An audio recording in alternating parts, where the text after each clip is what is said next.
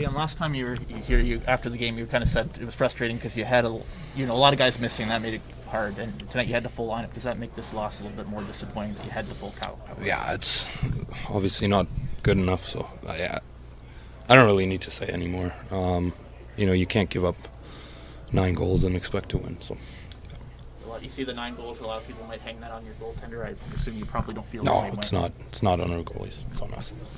What, you guys been playing really well, and your five on five play's been good, and your defensive zone play's been pretty good, and it, none of it showed up tonight. Any thoughts on how it just goes absent that way? Yeah, it, it happens. Uh, it's an off night. Um, not good enough. Obviously, starts with um, with me. Um, you know, I, I have to be a lot better, and um, I know our group uh, and myself, we will be a lot better. You get a hat trick tonight, and it's probably Ah, it doesn't sour. matter. It doesn't matter. Um, you can't lose nine, whatever, a game like that. So, um, yeah, just leave it at that. Leon, nine even strength goals against. How do you hit the reset button after this?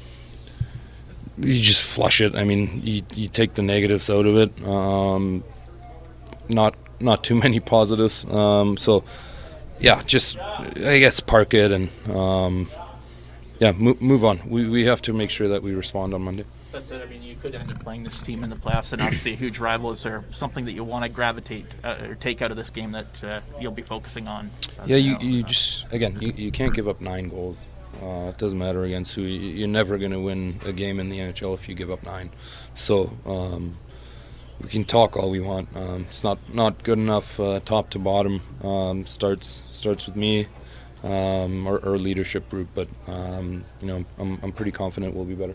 Hi, it's Shauna, and I might be a bad parent because my kids think french fries are vegetables. Hey, it's Ryan, and I might be a bad parent because I went out for wings when my wife was in the hospital after giving birth. Johnny here. I might be a bad parent because in my house, the tooth fairy gives pocket change. But we're not alone. Len emailed us and said his six year old daughter's Tarzan moment going from love seat to La-Z-Boy by curtains made him more proud than any dance recital. And Andy left his two year old at the rink. All right, guys, I'm sure we're not alone. Like Andy's kid.